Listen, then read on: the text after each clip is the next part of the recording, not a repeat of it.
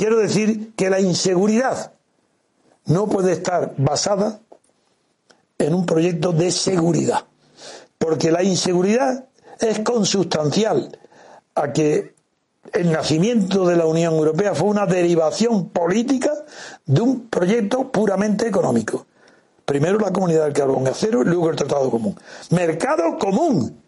Cuando entró Inglaterra, Reino Unido, junto con Dinamarca, y se extendió ya para pasar a ser un asunto de, ambición política, empezó el disparate con la entrada del número 12 que fue Grecia.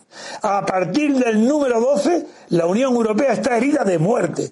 La Unión Europea no puede renacer. Es mentira. Están entreteniendo al, al público. Y yo y las personas que me siguen y el movimiento estamos para salir a España de la Unión Europea.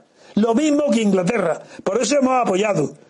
Porque de ahí no tiene España nada que ganar y al contrario, mucho que perder, porque entró muy mal. Entró vendida por Felipe González. Entró vendiendo la esperanza y los focos de desarrollo industrial, pesquero, agrícola también, en algunos sectores de España. Felipe González lo entregó gratuitamente a cambio de ser reconocido como un igual por los partidos políticos europeos.